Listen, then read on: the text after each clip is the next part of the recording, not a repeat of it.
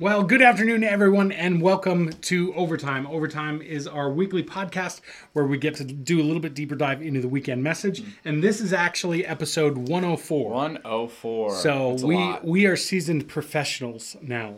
Maybe Yeah. not professionals. Maybe we're just seasoned. Yeah, that's um, it. but thanks for joining us. If we haven't met, my name is Ben. And my name's Christian. That's Christian. Christian actually was able to preach for us this past weekend, so excited to jump into that. I do have a question that kind of pertains to Luke 15 as a whole that we'll Yeah. dive into. But before we do that, we usually like to give you kind of a update of what's happening in and around the church. Mm-hmm. Uh, pretty excited. This Friday there's a youth event that Christian's going to give you more information about in just a moment. But what we want to kind of highlight for you is that if you are interested in kind of hearing any updates from our, our PNC, which stands for the Pastoral Nominating Committee, we are going to be having 10 minutes after service this coming Sunday, October 31st. It's also Halloween. it is. So uh, October 31st, 10 minutes af- after 15 minutes, maybe after the end of service, there will be kind of a special meeting that will be taking place inside the sanctuary. It will also be on the large LED screen outdoors. And then also it will eventually be online, but it won't be at that exact time. Mm-hmm. Because of our streaming service at 1045, we won't be able to show that meeting.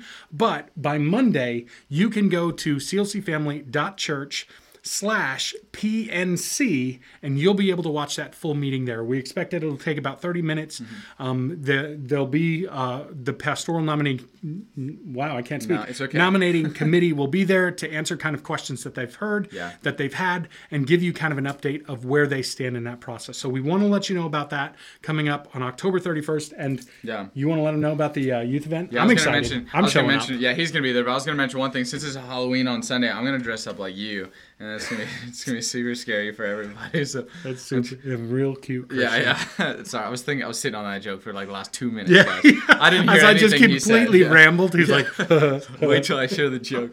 Uh, as Ben mentioned, yeah, this Friday, uh, the student ministry has our annual Nerf night, uh, which is where we get we get to uh, we get the whole church and we're roaming around uh, playing Nerf games, and so all students are invited to that. It starts, I believe, at six thirty and goes till about nine o'clock. We'll have snacks and things of the liking, no big meal or anything like that, but all students are invited to come. This is a really good kind of door into the program for students who may not, uh, you know, may not have been with us uh, in recent weeks, or any new students who are trying to find a new student ministry community. So that's this Friday. Super excited about that. Actually, we are asking students to RSVP so we can get enough supplies, enough uh, snacks for everybody. If you go to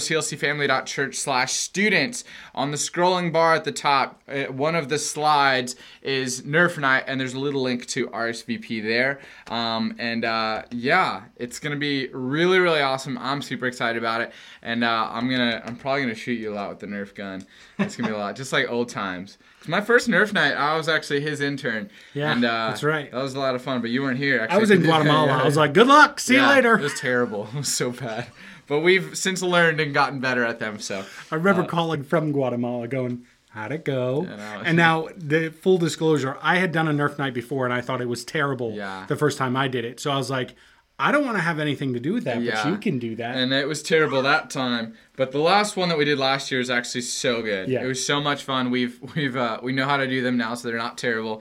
Uh, but uh, and usually they're only terrible because students just don't listen. They just they're Yeah. always shooting darts the whole time. An eye is lost, you know, a, lo- yeah, a lot of all that fun stuff. But last year was super, super awesome. Super excited for this Friday, and I think every student in the area should come out. So this Friday, six thirty, uh, you can RSVP at clcfamily.church/students. Yeah.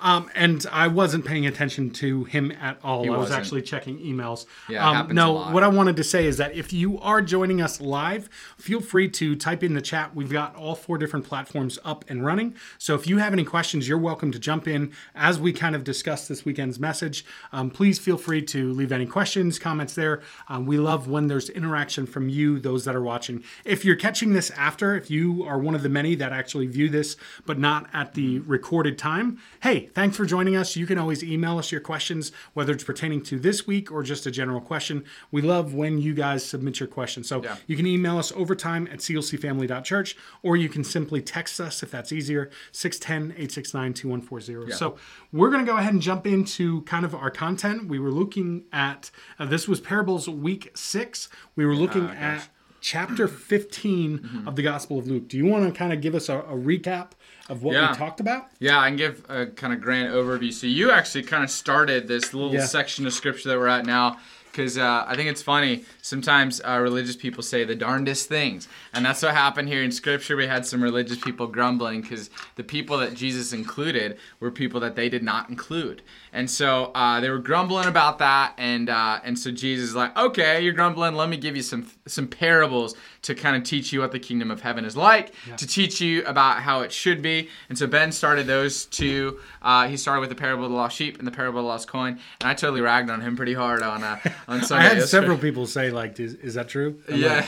like, no, Yeah, it's not. It is, guys. Um, we, we, we're, we're still praying for Ben. So, um, but yeah, so I'll he, take prayer. I'm good with that. He could always use it. Yeah. Um, so he, he started those uh, with the first two parables, which were you know losing kind of um, some things that were of value. Uh, you know things that I don't know if many of us have sheep, but we know what it's like to lose something that's of great value. And so this idea that God will go to great lengths to recover that which is lost, and then Jesus kind of wraps up this area of teaching with one more parable, the parable of the prodigal son, which I covered this weekend, and that is kind of a bit a bit more of a, a personal experience because now we're not losing just items that are of value, but now we're losing like imagine what it's like to lose a person of value, right? Uh, and so this parable is a beautiful parable um, about the the lengths that Christ will go to that are almost even self-sacrificing lengths that our father will go to to recover that which is lost. In this case, the younger son who got his dad's inheritance because he demanded it, spent it all on like stupid things like prostitutes,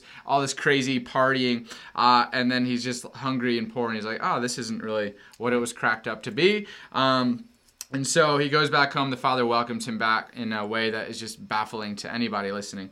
And so it's a really interesting parable because it could have ended, I mentioned it could have ended there. Like we see this glorious picture of how gracious God is.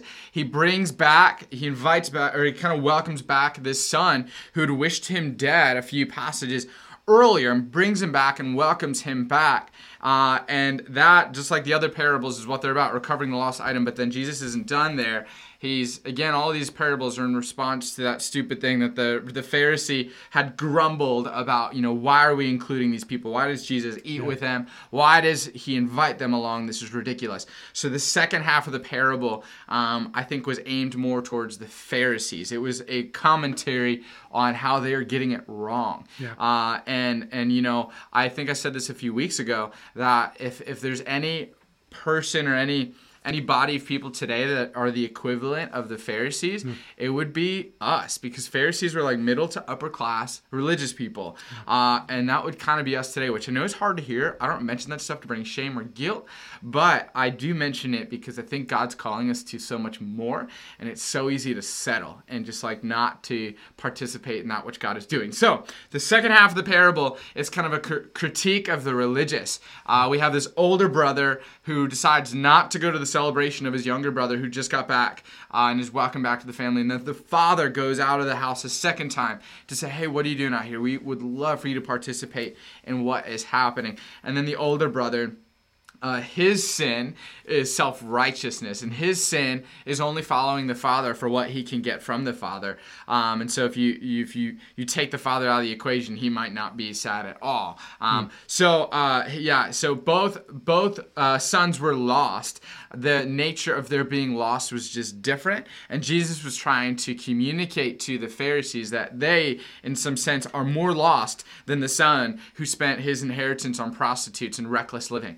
He said uh, that, that and which is would have been baffling to hear that, right? Because they're thinking we're doing this right, we we got this down, we are killing it in the religious game. But Jesus is like, actually, you know, there's one son that's lost at the end of the parable, and it's not the the guy who's caught up in prostitutes. It is you guys, the religious people, because you're relying on your self righteous. No, Yeah. so that would have been a really difficult parable for them to hear. Hopefully.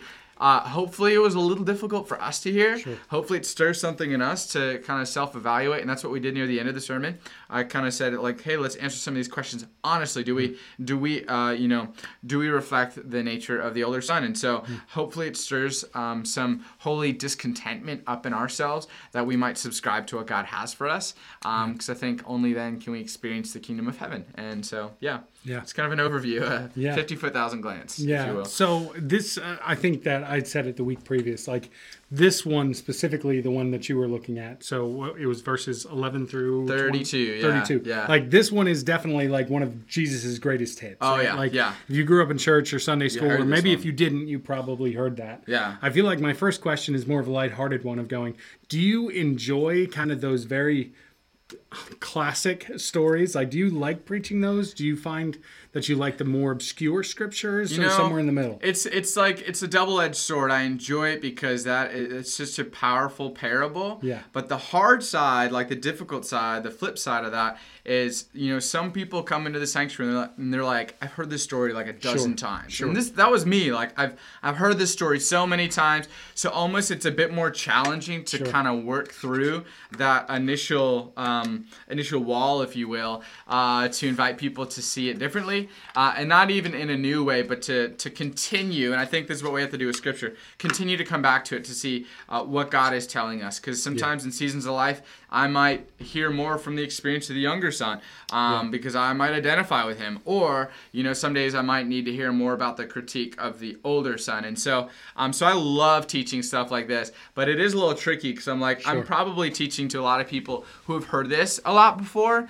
Um, and so there's that weird pressure as a pastor to try and give something new Yeah, yeah. to the congregation. And so I was trying to trying to do that in a way that made sense, um, but but at the same time just letting Scripture speak and Yeah. and kind of call out the mess in us and the sin in us. And so uh, so yes and no to answer your question. I love teaching that stuff. That's my as I said on Sunday. I think it's my favorite parable. Yeah. I think um, when I was in high school, I resonated a lot with that parable. It spoke a lot to me about who God was, and I think that was kind of one of the turning points in my faith. Mm. I would say I'm in ministry today because of a parable, because of this parable Mm. in some ways.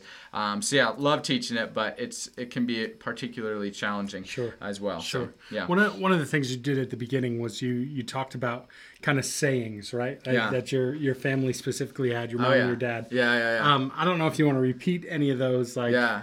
Uh, I I can think of a few leaders, like people that I've been under. Like one of them was like, you know, I don't speak for my health. And Yeah. it sounds really Yeah. crass, right? Yeah, Like to yeah. say it, but it was more of a joke in which it was said. So um, you had talked about a few of them and kind of landed on the last one Yeah. was that your mom had often said, "Lord have mercy." Lord have mercy, Did, right? Was it like? Did she say it that cadence, or It's- was it like? Oh, it depended Lord. on the setting, right? Like sometimes she'd say, shake her head and be like, "Lord have mercy." Because I know your mother. Oh yeah, yeah. like, I know my your mom. so- You, you've seen her in her different like personalities, Yes, right? yeah. Uh, she'll say like, you know, Lord have mercy. If she's like really like heated up, she'll be like, Lord have mercy, right?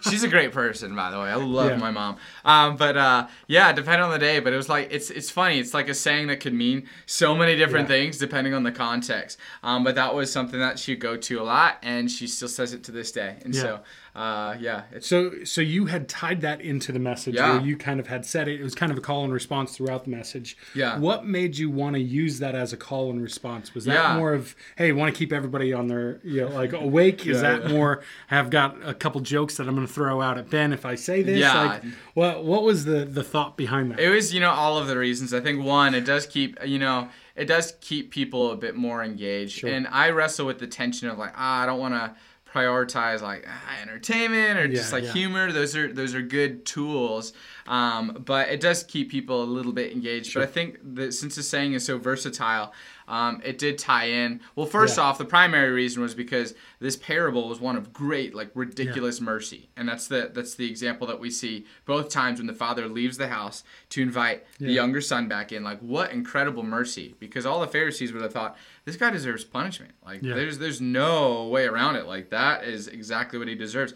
But that's not what the Father does, Yeah. right? And that's the same for us. That's the Father does not give us what we deserve. That's what mercy is. It's not getting what you deserve, which is punishment, right? Instead, He gives us grace, and grace is giving someone that which they do, uh, that that which they. Sorry, mercy is giving someone not giving someone something they do deserve, like punishment. Grace is giving someone something they don't deserve, like compassion, grace, and Yeah. forgiveness, right? And and love. And so, um, so I thought, man, this parable is one of incredible mercy. I think the grace and mercy, the two things that come to my attention when I think of this parable, because it's just it's such a beautiful picture of it, and it's Yeah. such a tangible picture of it too. Uh, and so, as I was kind of working through the content. I was like, this is a really good one. And then I thought, hey, this saying fits pretty well with it because like I can see Pharisees saying like, Lord have mercy. Like, why is he doing this? Why is he inviting these people in? Or or or just the reality of like, hey, Lord have mercy. Mm. And he was. Like we saw that in just how uh, in the the nature of the parable. So I thought it makes it makes sense content wise yeah, to include did. that. But then pra- pragmatically from like a, a, as a tool standpoint, it does engage people a bit more. I did have a really funny joke against Ben on that, which uh, I I almost had to like step back from the mic just to like laugh, or I couldn't step back from the mic. It was on my face, but uh, it, I almost had to pause for a second because uh, was the the. Uh, congregation really, really, enjoyed that you, one. You were enjoying it. Yeah, well, I, I so enjoyed it a lot too. Yeah, um, I so, do not play with the dolls at my desk. They're at home stored. Yeah, that's yeah. That's exactly what happened. So anyway, I'm gonna I'm mute his microphone. yeah. um, so yeah, yeah, so I thought the saying it worked well, like worked well in that sense, but it, like yeah. it is just kind of invitation, like Lord have mercy. And right? I feel so, like that you're so right. I felt like it tied so well into it. Yeah. And it also brought another layer that from the beginning we were talking about mercy, but then we're seeing mercy played out. Yeah, right? Like, yeah, in so many different ways. Yeah, yeah, we see the Father specifically in His coming to the lost, both lost sons. Yeah. right, two yeah. sons that were lost. One in, as you said, uh, you know, sin. One in self righteousness. Yeah. like there is great mercy in that. And it's just, for me, as I look at this, because again, we're going back to this is a response to the Pharisees grumbling that Jesus spent time spent time with tax collectors and sinners, right? Yeah. That he eats with them, that he spends time with them. Jesus is telling a different parable. Here's what the kingdom of God is like. Here's what the kingdom of heaven is like. Yeah. And in that, he's also showing mercy. Yeah. Like I think that that's what's so amazing is that th- the religious elite are the opponents of Jesus, right? Yeah, like yeah. they are the ones that we are seeing time and time and time and time again. Yeah. Jesus is teaching and correcting and molding and modeling, but he, he's also offering mercy in that. Which that, that was one thing I actually had in my notes that I took out because I thought I was going to be long, but I was okay. like, I was uh, one thing I mentioned is like, gosh, may we not be the Pharisees? Like, may we not have the same problem? Like, I hope if Jesus if he were here today, I hope we wouldn't be the people that he'd have to give this teaching to. Yeah. Um, because that was the case then. And so the hope is that we are not so preoccupied with ourselves, with our righteousness, with our, you know, our wants and desires that we totally neglect what Jesus is inviting us into. So my yeah. prayer is that this would not be us in the slightest, um, that we can model what it is that Jesus is inviting us to and inviting the Pharisees to in that time. So yeah, yeah, yeah. yeah. It's a hard passage. Yeah, it's it's also one of my favorites as well. Is. Yeah, like yeah, I just feel like all of Luke 15. I feel like as I was, I think I shared this the week before, like whenever I would you know, like share my testimony, I feel like I would use the parable of the lost sheep because yeah. that's very much what I felt like. I felt like I was in in the flock, like I know I knew who Jesus was, but I chose to walk away, mm-hmm. and Christ searched for me until I found Him. Yeah. Right, like yeah. so. I just feel like this entire chapter 15 just resonates so much yeah. within me. So I, I thought that adding that Lord have mercy was a great way of kind of tying in, but also kind of preaching from the very beginning of, yeah. of that is what Jesus was doing. Yeah. He was having mercy on the sinner and on the saint. Yeah. Or yeah. at least the Pharisee. Yeah, that's good. That's really good. So as we kind of jump into the scripture, so um, what we usually do is, or sometimes I say usually, I like to kind of go verse by verse. If there's any other thoughts that you had, um, or a retelling of what you said on Sunday, you're welcome to. But um, yeah. But let's just kind of jump in there and yeah. please jump in if you have any thoughts. For so, sure. Um, so Jesus tells the two parables, and then verse 11 says this. It says, Jesus continued, There was a man who had two sons. The younger one said to his father, Father, give me my share of the estate. So he divided his property between them. And I'm going to pause there because you talked about the significance of this. This yeah. is this is kind of saying, Dad, I, I wish you were dead. Yeah, right. right? I don't want to wait for you to die yeah. for my inheritance. I want it now. And so. also, one of the things that I, I mean, I've studied this myself, but yeah. I never thought about. Well, that means that he sold property. Yeah. Like so in my mind, I'm curious. I'm going, man. And again, this is a made up story. So Yeah. we might be adding details that we're wondering or speculating or thinking. That's what the listeners would have done actually. at that point. Yes. Yeah, yeah. So Jesus is telling this story where we're where we're looking at it as like, well, did this happen or this happen or this happen? And we don't know the answer. Like Jesus is so good at pulling out and making a story that is so applicable Mm-hmm. that makes you think, that makes there be kind of this process of what's happening there. But it's just amazing where you see So he divided his property between them, Yeah. but that probably entails, as you talked about, selling the property. And and does that mean that time would have passed? Like, is it this estranged relationship that happens over the course of of months? Now, again, Yeah. this is a parable that Jesus is just making up. So none of this is actual questions like that we can answer. Yeah. It's just interesting. What do you think the the listeners hear at that moment as Jesus yeah. is saying that? Yeah, I mean, so they would have thought that um, uh, that that's a significant one. That's a significant ask. Like asking, Yeah. like I don't want to wait for you to die. I want my inheritance now. That, that would have been. Uh, I mean, it'd be rude today, but it would have been just unbelievably rude. Yeah. Um, It was a shame on our culture. Oh yeah. and So it would have that would have um, that would have been a very shameful thing to ask, and that would warrant great punishment, like right from the get go. Um, and so the fact is that like that's not what happens here at all, which um, would have been really confusing for the Pharisees. Like, wait, what? The Father actually did that? um, because I mentioned on Sunday um, the. Uh, the, the word for property isn't like Oh, yeah. property in Greek. It is, I think it's bios. Um, I hope I'm saying that right. In Greek, which means life. And so Yeah. if we read it, he divided his life between them, which is very self-inflicting, self-sacrificial, um, because it would have uh, meant that he would have to liquid, liquidate some of his assets, um, sell some property, which um, to have any like back then their their their primary asset was their land. It wasn't a bank account. It wasn't a 401k anything like that. It was their land. And so for him to uh, to give of his property was to give of the very source of life that he has. It was to be self-inflicting to sell the land just to give it to the younger son to spend on extravagant parties and stuff. And so that would have been I've, I've never read that before but that's almost self inflicting to do that. Yeah. Um, that would have, you know, that's like selling your, you're getting rid of your 401k or selling your house uh, and all the land that you have to give it to your child who just because they demanded it.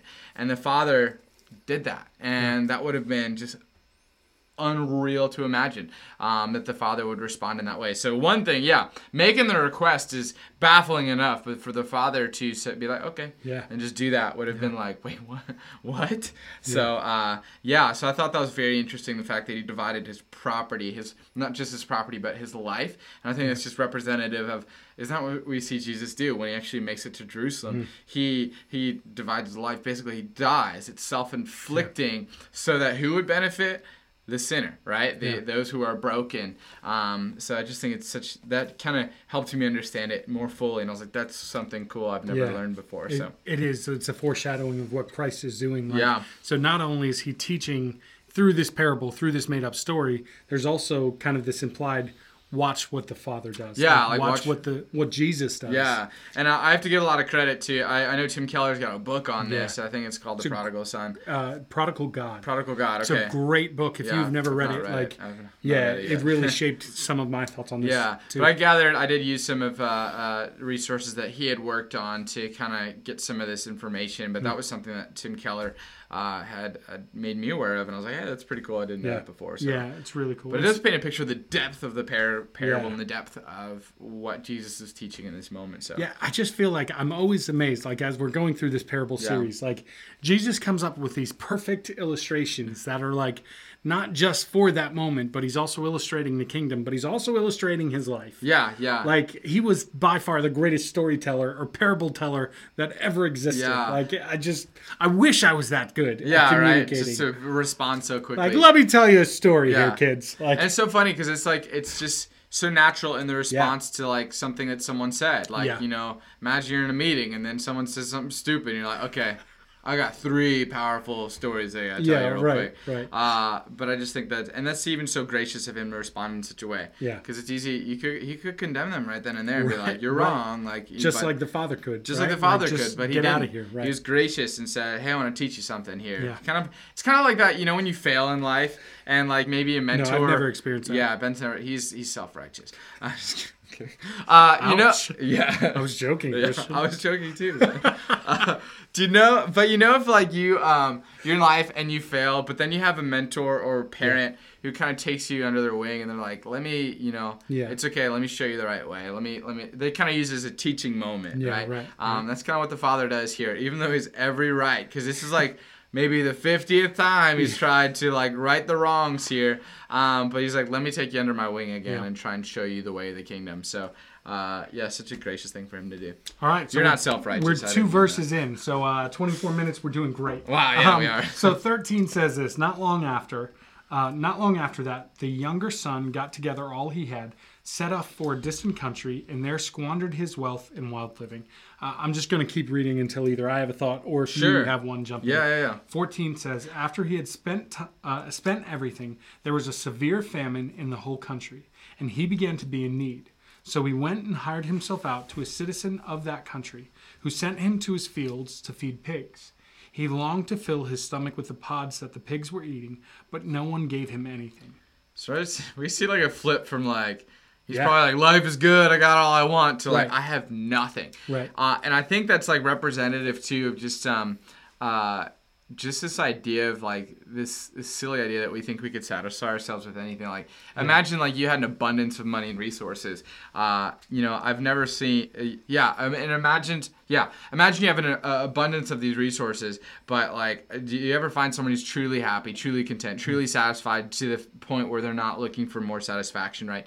That's never the case and i think that's just indicative and representative of the fact that you know we could have everything at our disposal but still not be happy and i think that's what we see here in this situation with the younger son and he is um he is then uh in need. And he's like i had everything i needed and then i just squandered or squandered it all. It reminds me of a quote that i once heard that some people are uh, so uh, what is it? Some people are so poor all they have is money right? And it's this idea of uh, that this guy that this guy had everything he needed but he's now totally poor because he Yeah. just blew it all so um, that it's funny as the parable's going on it's like adding insult to injury of like Yeah, right, the right. the kind of disgrace of this younger guy. So Jesus is painting a picture of the Pharisees like this dude did everything wrong Right. because you don't feed pigs, you don't associate with pigs, you don't hire yourself out to what would have been a Gentile. Like you do not do those things. You don't say this to your father. And so the Pharisees are like, okay, this guy is in for a huge punishment.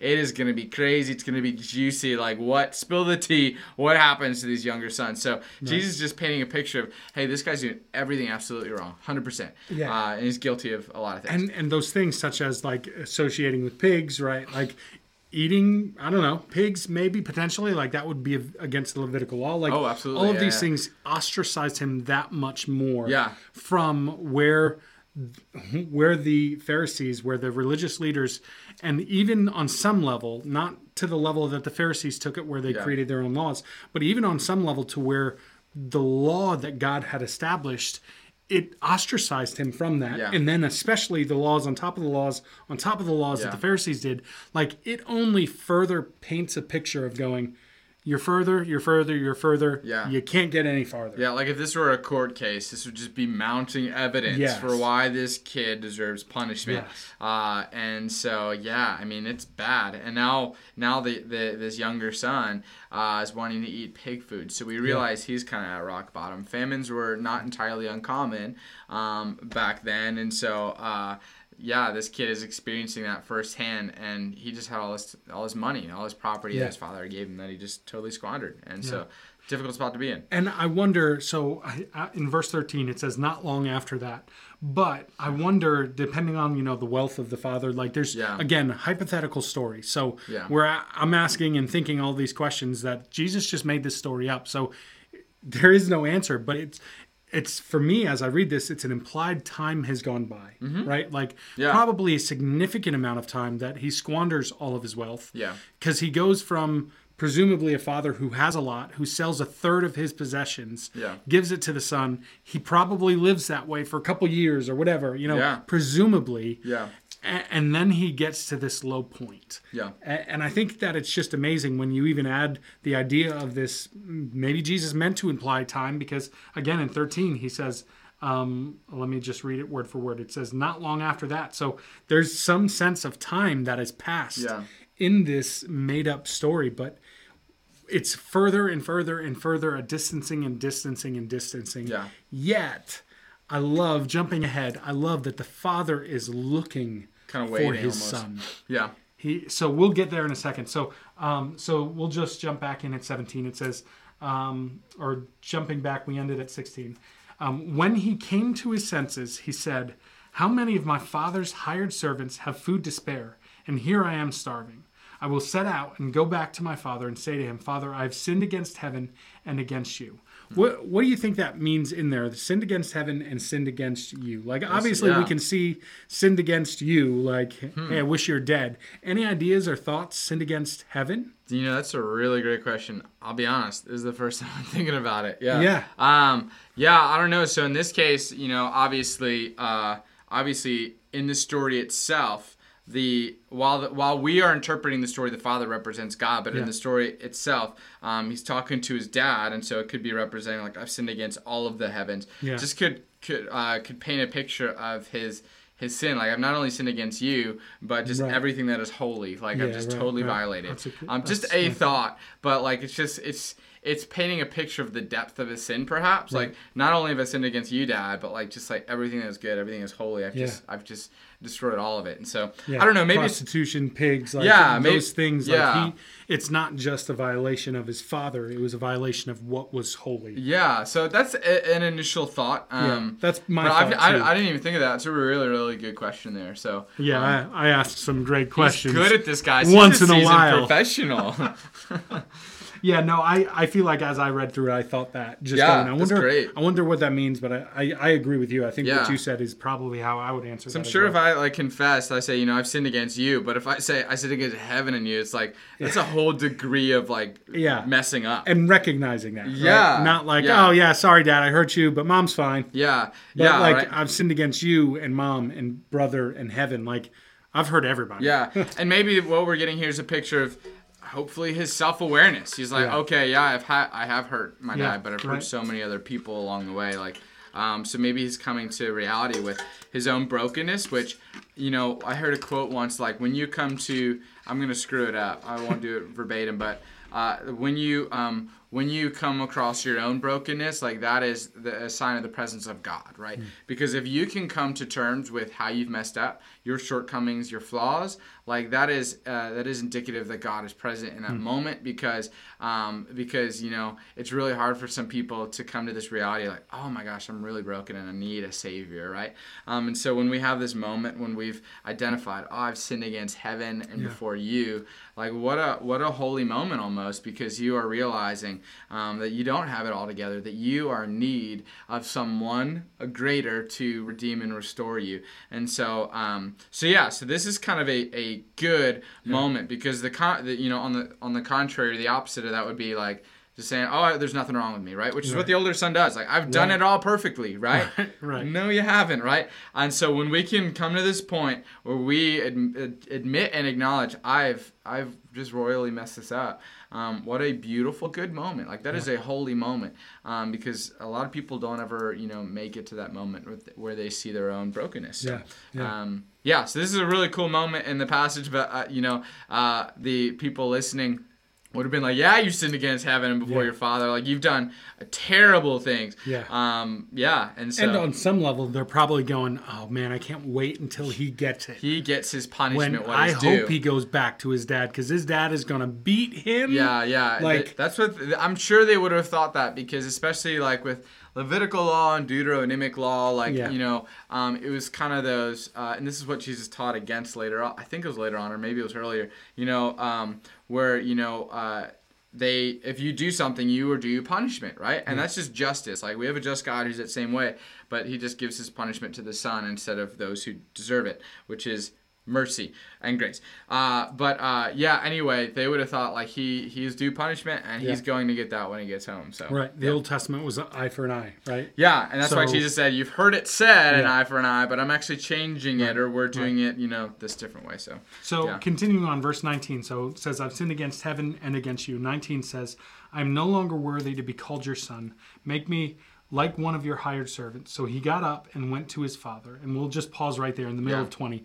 Um, like, I love what you said. He had this practiced speech. Yeah, Right? Like he's do that, going, right? okay, all right, here's what I'm going to say. I'm going to work through it. Mm-hmm. Maybe he's saying it in the mirror. Like, he's psyching himself up. Maybe he doesn't have a mirror. Maybe he's just looking at his did reflection they in the have pig trough back then? I don't know. they it was kind of it wasn't a great reflection Oh, it was like an imperfect. like yeah, James yeah, yeah, okay, that's I what i'm thinking of okay. um so like he's he's kind of practicing this. Yeah. And then I love 20, but it says, so he got up and he went to his father. Who knows how long that journey takes? Again, Yeah. made up story. That's not the point. So he gets to his father and it says this But while he was still a long way off, his father saw him and was filled with compassion for him.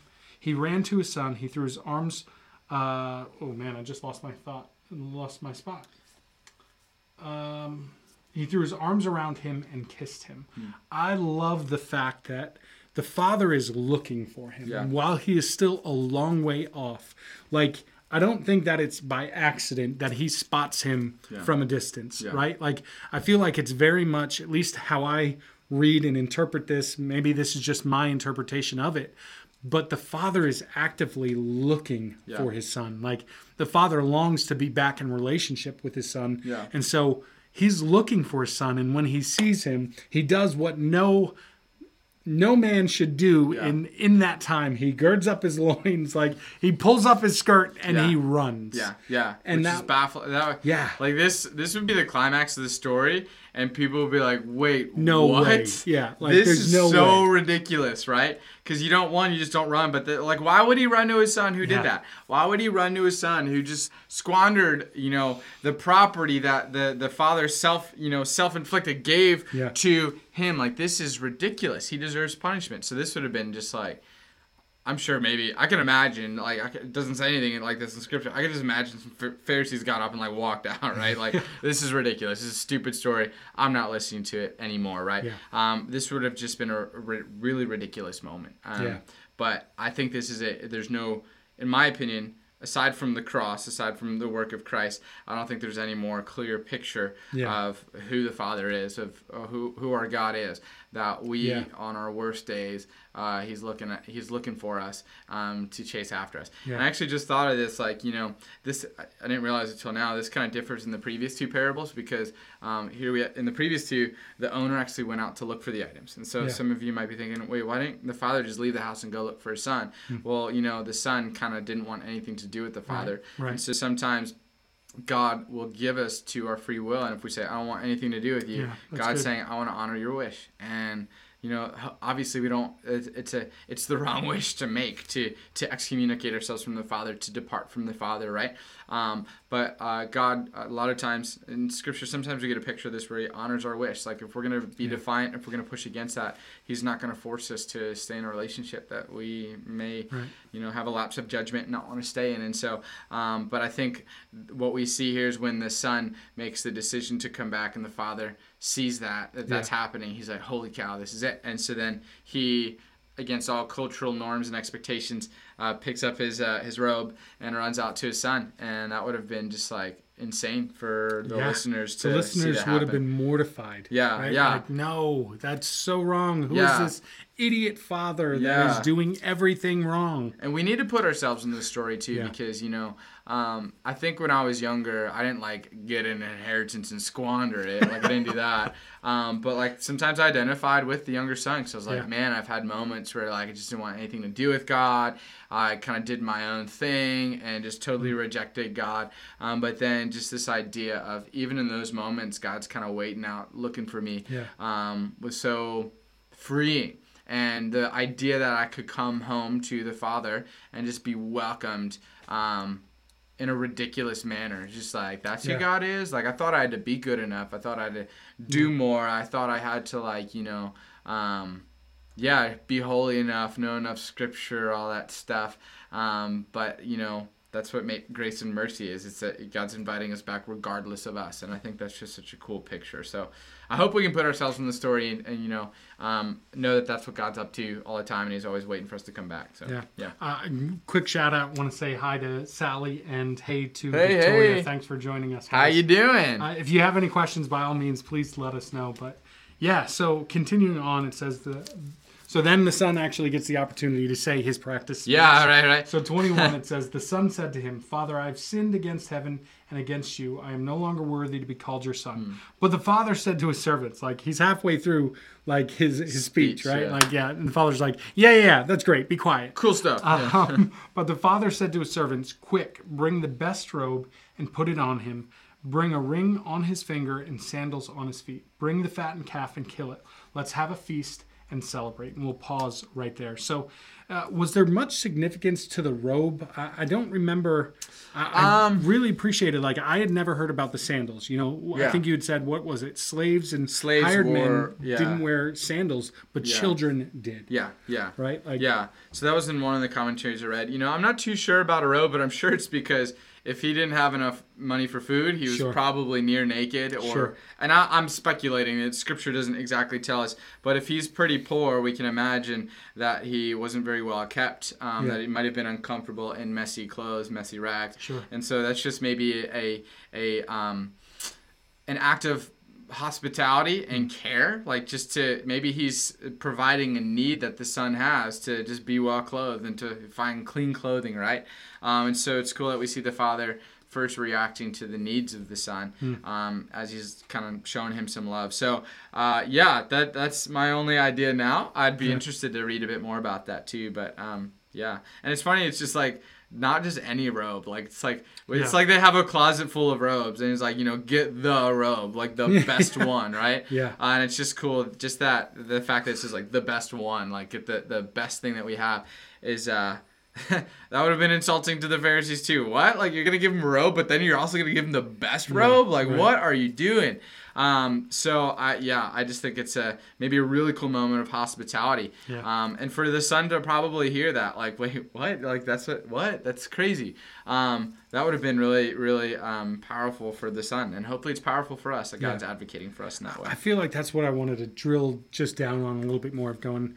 If you have come to your realization of how wicked or evil or how wrong you've done, it is almost overwhelming to be received with such love and grace Oh, yeah. and compassion. Like, and I think that for most of us, we've probably experienced that on some level, or at least I pray that we have. If not, maybe we don't have a great understanding of our depth Yeah. of, of sin and are, are missing the point. But I, I just feel like it is such a beautiful picture of what God does for us Yeah. is that He so willingly, at His expense, at the expense of of what it what is owned of his right like or at this point maybe it's even the argument that the inheritance everything that is his will become the older son's Yeah. but like he is so willing to give and to show love and Mm-hmm. care and consideration it's just a, such a beautiful beautiful picture Yeah, yeah. And this things what would have probably been expensive too. Like if they have the best robe, then it's Yeah. probably the most expensive robe, right? Or Yeah. even a ring or sandals, whatever whatever it is. But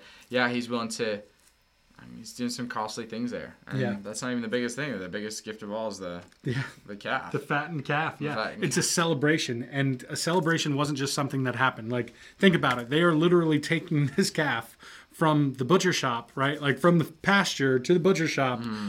To preparation to cooking, like this is not just hey, we're gonna have a couple hour, thing. Yeah, yeah. no, this is a joyous celebration where friends are being called, the neighbors, like this uh, verse 24 for the son of mine was dead and is alive again he Hmm. was lost and is found and so they began to celebrate this is get all of the the hired hands this is get everybody you know Yeah. because we are about to celebrate we're going to kill a cow Yeah. and we are going to eat and dance Because they all thought he was dead. Like Yeah. I kind of, you know, it's hard to imagine what that would be like. Someone you think is just long gone, and here he is. So of course you'd throw a celebration. You'd say, tell all your friends, his friends, his family, hey, you know, he's alive again. He's actually here with us right now. You need to get over here because the celebration is in order. So um, and calves, uh, we talked a little bit about that this on Sunday. Like that was the the um, that was like the biggest delicacy Yeah. of the time. It's just like a fattened calf because you you don't just have a bunch of those lying around. Right. Uh, it takes a while to get you know a fat uh, calf fattened like and ready in time for this celebration. Um, and so that would have been a really expensive delicacy. Um, You know, one of which would also have been costly. So it's interesting. Even as the son's leaving, he gives him costly things, the inheritance. Yeah. And as he comes back, he gets costly gifts as well. Yeah. Um, and that's just representative of God's love for us. So yeah. A- And so then we, uh, what I love is that that would make, you talked about it on Sunday, that makes a great story, like illustrates the point, but also remembering again why Jesus is doing this. Yeah. We now focus on the second son. The second son is equally as lost, Yeah. just lost to self righteousness. And for me, I have to admit that as, as I was growing up, I feel like I always felt bad for the second son. like hmm. almost going, yeah, man, that kind of stinks. That kid did it all right, but I, I really do think that it was Tim Keller's book that helped Yeah. me understand of going, wait a minute, yeah, there's self righteousness and Yeah. and looking at this parable in context Yeah. of the other two parables and the reason why he's sharing it, like it changes your view of it. But I also feel like I was the second son while I grew up. Yeah. Like uh, there was a season that I walked away from Christ, but before that, I would say that I was the second son of Yeah. going, I do it right. Why don't you do it right?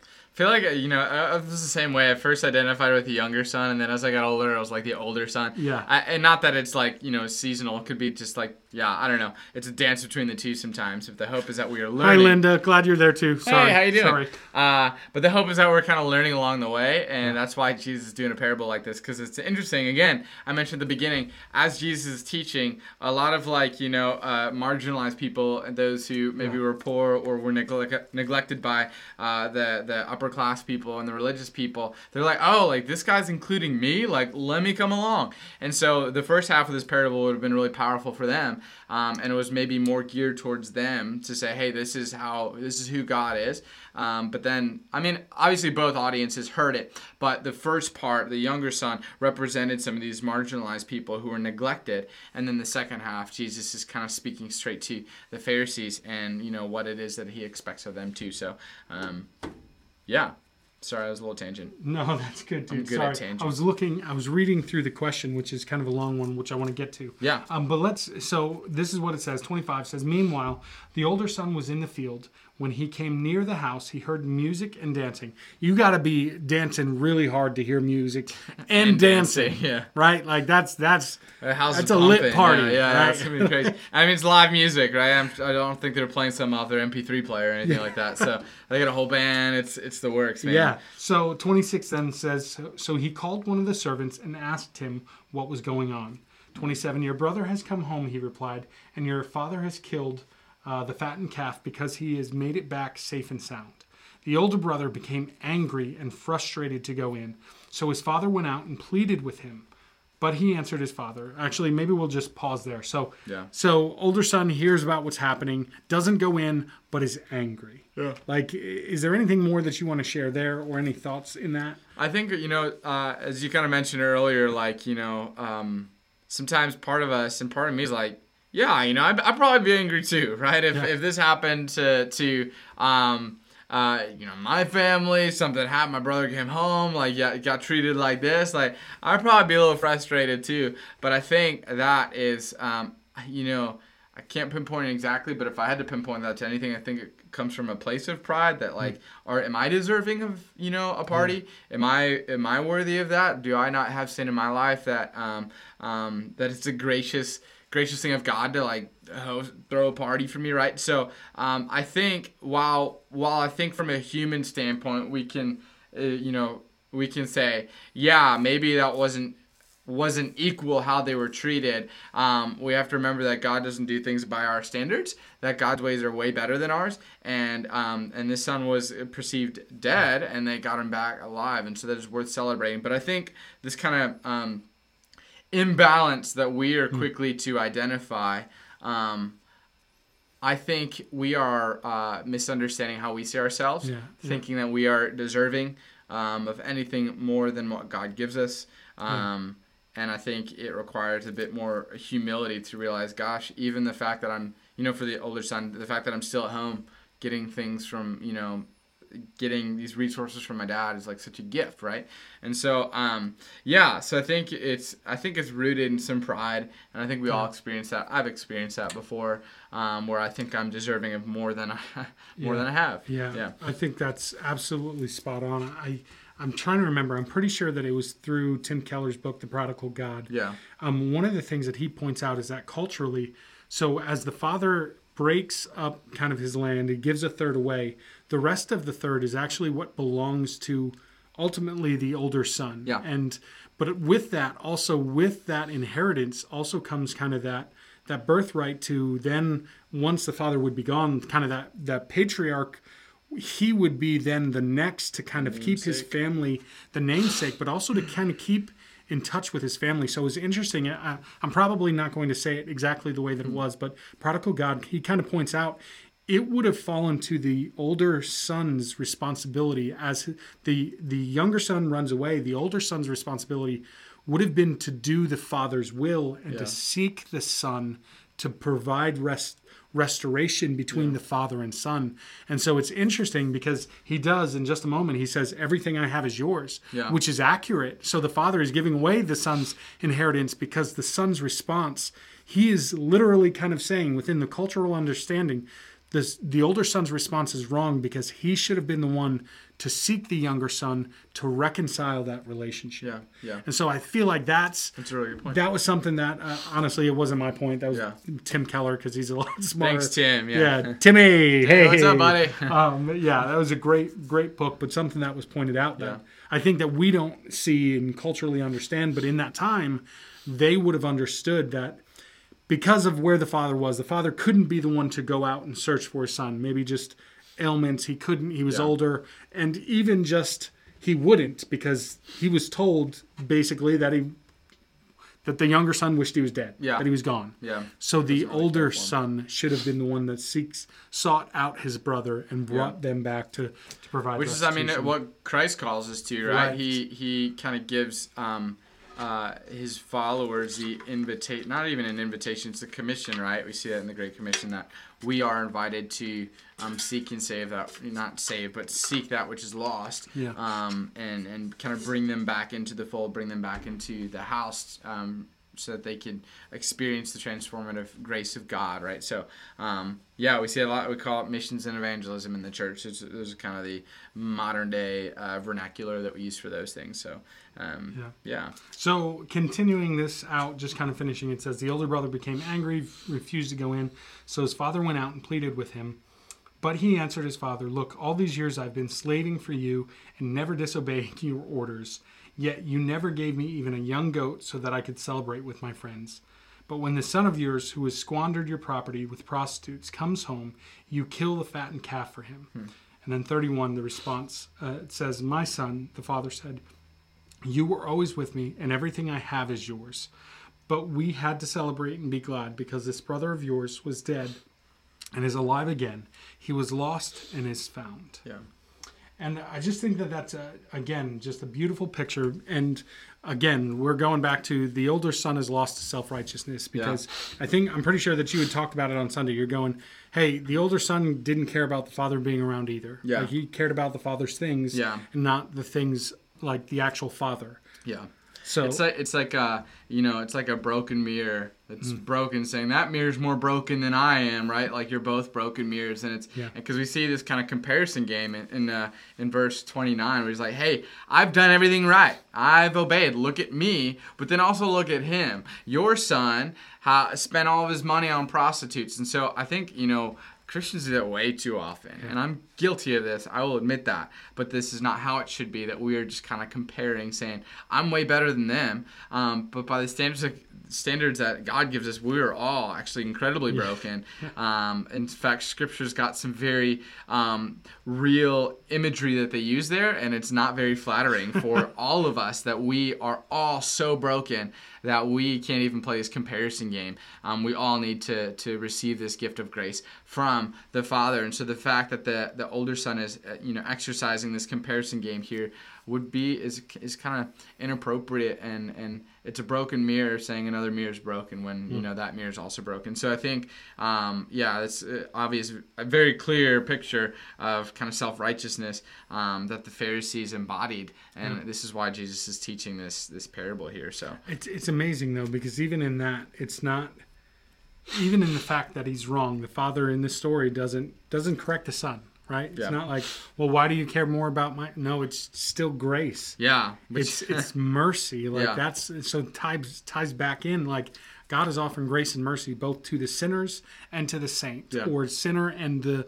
religious elite. Like I say saint because that pulls us into it, right? Yeah. Like, and that's what Jesus very much wanted his listeners to do is to put themselves into the story and where identify where they are in that. yeah, So I think that it's so amazing that God gr- offers grace and mercy to Every turn. everyone. Ridiculous, yes, yeah. at every turn.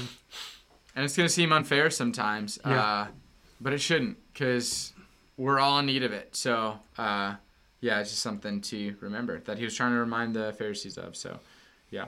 Yeah, so let me jump. I've got one question that is kind of an, uh, a bleeding through that I got on Thursday. So it was kind of after um, last week's message, after the overtime, but then also kind of um, because it's 15, it pulls part of this. And I, I kind of want to get your thoughts on this as well. Sure. Um, so, and this is the first you're hearing about it. Sorry. Uh, Thanks, Ben. th- this is the question. It says Jesus does not clarify that the one lost. Speaking about the the parable of the one lost sheep, doesn't clarify that the one lost was or was not part of the 99, does he? And you're right. No, it's one lost sheep. It doesn't it doesn't say that he was lost forever and he never part of it, or it's just 99, 100 sheep, one is lost. Um, so it can't be deduced that there was a flock of a 100 well, it can actually. In in the scripture, it says, "Suppose one of you has a hundred sheep and loses one of them." Hmm. So that that is the one in the flock yeah. that is lost. Um, yet there seems to be ninety nine just as lost because of what appears to be self righteousness or self sufficiency. Is what Jesus is in fact referring to to the religious group, the Pharisees, as the 99. So Jesus goes after the one who knows he needs Jesus because the 99, being self sufficient, don't need him my mind next goes to the thing uh, to thinking of the church. I don't think that we're assuming that just because we attend church or church activities that one is saved. And then there are those who may be saved yet aren't walking yet are walking away from Jesus and not towards him.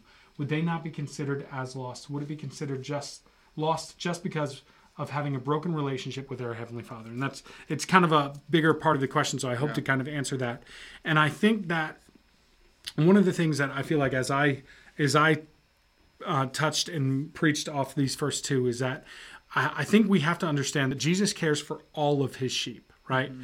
The 99 specifically does, in this case, as we're looking at this parable, refers just back to kind of his listeners, the Pharisees, who don't need repentance. Mm-hmm. We know that they all need repentance, mm-hmm. right? So those 99 that don't need repentance actually do all of us are lost. That's part of the G- what Jesus is pointing out mm-hmm. is that we are the lost to self righteousness or we're lost in sin.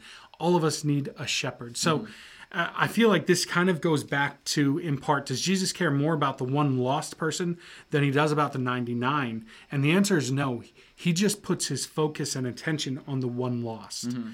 right? Like, so his focus and attention is on the lost sheep that is looking to come back, the son that is returning to a right relationship. Yeah. He cares for all of the sheep, all 99, all 100, but his focus and his energy is spent to that one. Yeah. So I kind of wanted you to speak a little bit to that. Any yeah. thoughts that you had as you look at it? Like, if honestly, if if you've got a different answer than I do, no, the same. I, I agree. I kind of think of uh, an image that just popped in my head because you're right. Like every every sheep, or you yeah. know, all of us are in need of uh, grace and forgiveness, but obvi- and in need of repenting or, or you know turning um, turning our lives orienting them to follow Jesus. The, the image that kind of came to my mind is like imagine a hospital with 100 people in it, um, but one person starting to flatline, right?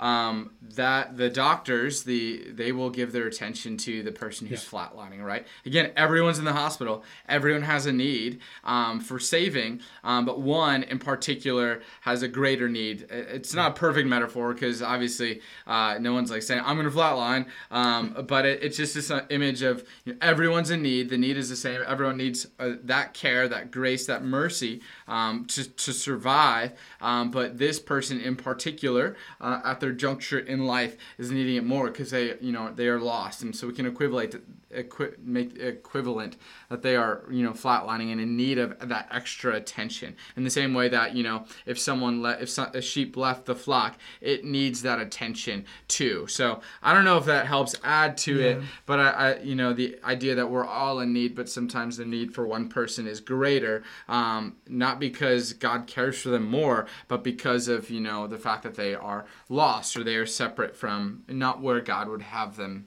would intend that they'd be. Yeah, I don't know if that helps. The last paragraph of this says, "I just felt like I needed to give a shout out to those who feel lost in their walk with Jesus." And that they need to know that Jesus pursues them with just as much vigor mm-hmm. and determination as he does for those who don't know him. And you're absolutely right. Yeah. Like, it's not Jesus cares for the lost more than he cares for those that are in the flock. No, his care is equal and it's great among all of us. Like it's not like, well, okay, once you're saved, you just get thrown into the rest of the bin with the rest Saved of them. bin. Yeah. Yeah, like you're just over there. No, no, no. Yeah. His love his love is something that is hard to grasp and understand because it is Yeah. constant and never ending and that pursuit is never ending. Yet there is this what we see from this parable, a focus on the lost. Yeah, yeah. I would say you know it's it's he's he's appropriately speaking to the needs of the individuals, and so in this case, uh, the needs are different for the 99 sheep that are already in the fold, whereas there's a, a bigger different need for the one that's lost, and so um, it's almost like personally customized Yeah. uh, for for what is demanded in that in that moment. And in this case, in the parable of the prodigal son, um, there's a there's a greater need for the son who's not at home, um, and he speaks to those needs when he gets home. He cares for him and and loves him, but then he says to the son like, "I've given you everything you need. Like you have everything that you need. Why are you expecting like so much more? Like I've I've already given you everything." And so. Um, it doesn't mean he cares less for the son. It just means your son was in need. Your brother was in need. He was gone. He, we thought he was dead. We're speaking to his needs and we're welcoming him back. So, um, yeah. Well, any final thoughts? We're about out of time, but Yeah. any, any final things that you wanted to share? I think we all need to do what the son did, does, and we have to come to our senses and be very honest with ourselves. Like Yeah. we have to be very honest with ourselves.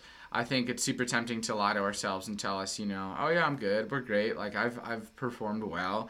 Um, I think we are fooling ourselves, uh, and it would be a shame to prolong that process.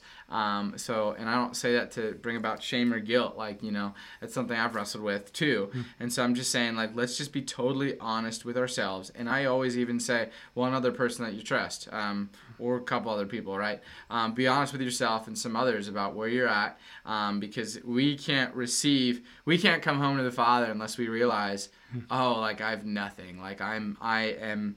I'm so broken. I need uh, someone to save me. And so that's the epitome of being a Christian. I think is that moment that we see the younger son come to his senses. I think that's that's the, the best practice of being a Christian is being humble enough to admit I'm really screwed up. I need a savior, right? And I think that is the the that's the starting point for our faith. And I think if we continue to do that, we'll grow in our faith too. Um, so yeah, let's all just come to our senses. Let's not um, let's not lie to ourselves. Let's just be totally honest about where we're at, and then let God speak into that, and let community speak into that as well. So Awesome. Yeah. Well, thank you so much for joining us today. Whether you're watching this live, shout out to all of you guys. Thanks for uh, commenting in, or you're just catching this later. We're so thankful to have you as well. Again, you can always email us uh, overtime at clcfamily.church for any questions, comments, thoughts.